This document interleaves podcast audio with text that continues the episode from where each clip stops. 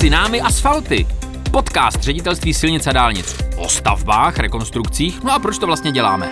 Teď jsme na stavbě, respektive na autě vedle stavby, protože kdybychom otevřeli dveře, tak uvidíme eh, a uslyšíme hlavně tak strašný kravál, protože se tady teďka zrovna vrtají piloty, na strašně zajímavém místě v Plzni, protože tady stavíme něco, co má i komický název, eh, respektive nevšední, protože se to jmenuje tunelový zárodek. Mně se strašně chce říct tunelové embryo, ale ono to podobně asi taky tak bude. Eh, v každém případě je to stavba skutečně budoucího tunelu, kterou ovšem, když postavíme, tak se tam jezdit nebude.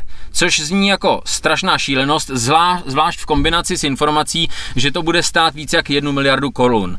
A na všechny tyhle věci, které teď vypadají absurdně, požádám o odpovědi eh, pana ředitele plzeňské zprávy, ředitelství silnice dálnic, pana inženýra Blabola. Dobrý den, pane řediteli, prosím vás, dělá si z nás plzeňská zpráva ředitelství silnice dálnic srandu, že staví něco, kde se jezdit nebude a navíc to bude stát miliardu? Tak samozřejmě, že nedělá. Eh, neděláme to jen tak eh, pro nic za nic, je to velice důležité. Eh, vlastně dráha SŽ tak před několika lety přišlo s tím, že bude realizovat takzvanou pátou stavbu železničního uzlu Plzeň a my jsme zjistili, že v tomto místě toho budoucího železničního uzlu dochází v budoucnu ke křížení ze silnicí 1 lomeno 20. Takže jsme se s dráhou domluvili, že by bylo vhodné, abychom potom následně, až budeme realizovat naší silnici, silnici třeba zhruba o 10 let déle, než je ta stavba toho železničního uzlu, abychom znova vlastně nekopali do nové stavby, která bude zrealizovaná čerstvě. E, domluvili jsme se, že uděláme dohromady společnou stavbu, kdy teda dráha si zrealizuje svoji část a to křížení, které proběhne zhruba až kolem toho roku 2030, ředitelství silnic a dálnic zrealizuje součástí té páté stavby uzlu.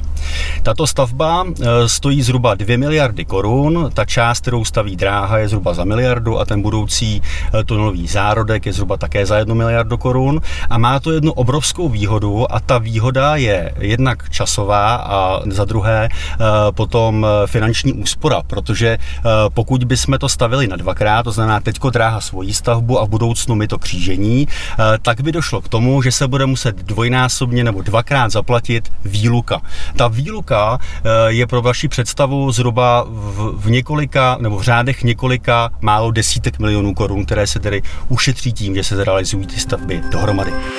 Nehledě na to, pane řediteli, dovolím si teda, kromě té výluky, eh, ocenit i současnou situaci, kdy kvůli eh, nedostatku eh, některých materiálů na trhu, jako je stavební ocel nebo, nebo cement nebo kamenivo, navíc máme tady inflaci a navíc nevíme vlastně, co se bude dít s naftou, tak kdybychom to stavěli opravdu za těch, za kolik, za 6, za 8 let, tak Bůh suď, kde by ty ceny v té době byly. To znamená, dneska vlastně je to za hubičku ta miliarda. Určitě ano. Navíc je zde obrovská výhoda, že tu vlastní stavbu té železnice eh, realizuje firma, která má zkušenosti z tunelu Blanka z Prahy. To znamená, že máme tady tu, řekl bych, jednu z nejlepších eh, firm, které, které jsou v České republice schopni realizovat tunelové stavby. Což je skvělé. Pojďme si říct, jak dlouho ten tunel, až ho teďka postavíte, bude v uvozovkách spát. To znamená, jak dlouho vlastně po té, co bude tahle část, tahle etapa hotová, tak jak dlouho se v tom jezdit nebude. Tak bude to zhruba 7 let, protože ten tunelový zárodek bychom měli dokončit zhruba v šestém měsíci roku 2023 a v polovině roku 2029 začneme potom realizovat tu jižní etapu eh, východního okruhu města Plzně. To znamená, že to odkopání té, toho stávajícího tunelového zárodku a vystrojení e, tunelových tubusů proběhne kolem roku 2030, tedy zhruba za 8 až 9 let. Aha. To znamená, že například, e, například Slůně se narodí narodí za 24 měsíců, tak vaše tunelové embryo v, bude přenášeno 7 let. Tak to je pikantní. Pane řediteli, eh, pojďme od ironie eh, kousek eh, zpátky do velmi reálného života. Teď tady kolem toho místa, kde natáčíme, chodí jeden člověk, který tady evidentně bydlí u, toho, u té stavby a on podle všeho se chystá k nějakým výhradám. Samozřejmě, že ta stavba je, je, je hlučná, jezdí tady nákladáky, je tady pohyb velkých stavebních strojů, je tady, říkal jsem to na samém začátku, je tady práh, je tady kravál. Eh, jak dlouho eh, to, nejenom tady ten člověk, ale eh, pokud možná mě napadá, že i vy, protože vy tady kousek nedáleko bydlíte, jak dlouho to budete vlastně muset snášet svoji vlastní stavbu? Tak ta situace je tady velice náročná, protože stavba začala 30. listopadu roku 2020 a zhruba od této doby eh, se zde eh, vrtají hlubinné piloty zhruba do 12 metrů.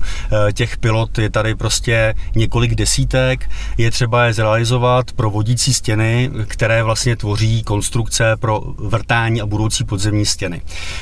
V současné chvíli jsme na začátku měsíce května, ale ještě minimálně do konce září letošního roku tady k tomu vrtání bude docházet. Eh, musím říct, že stavba opravdu běží eh, nepřetržitě, kromě, kromě svátků, tak opravdu eh, neustále se zde vrtá a pracuje.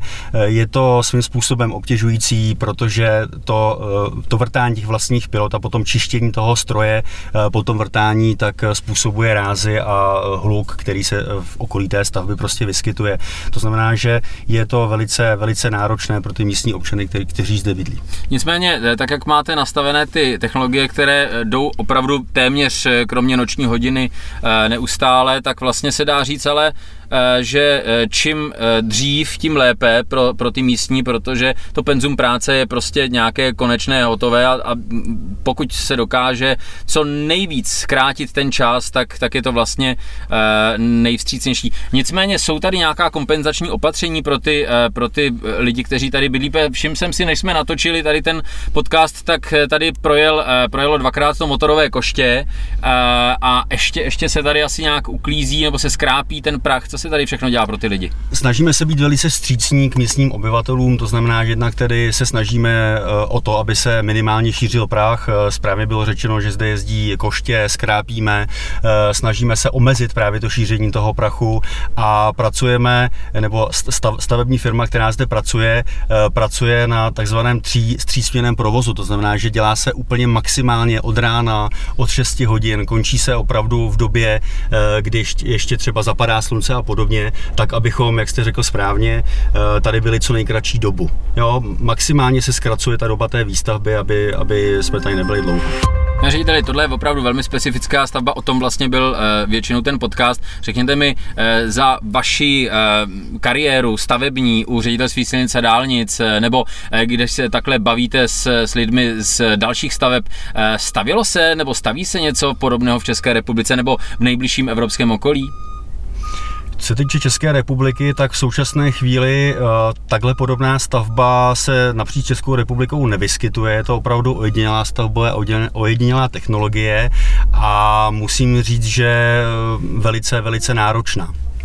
Takže Plzeň má zase něco extra. Je to tak. Tak držíme palce, ať to jde co nejlépe a co nejrychleji. Přeju hezký den, pane řediteli. Děkuji, já vám také.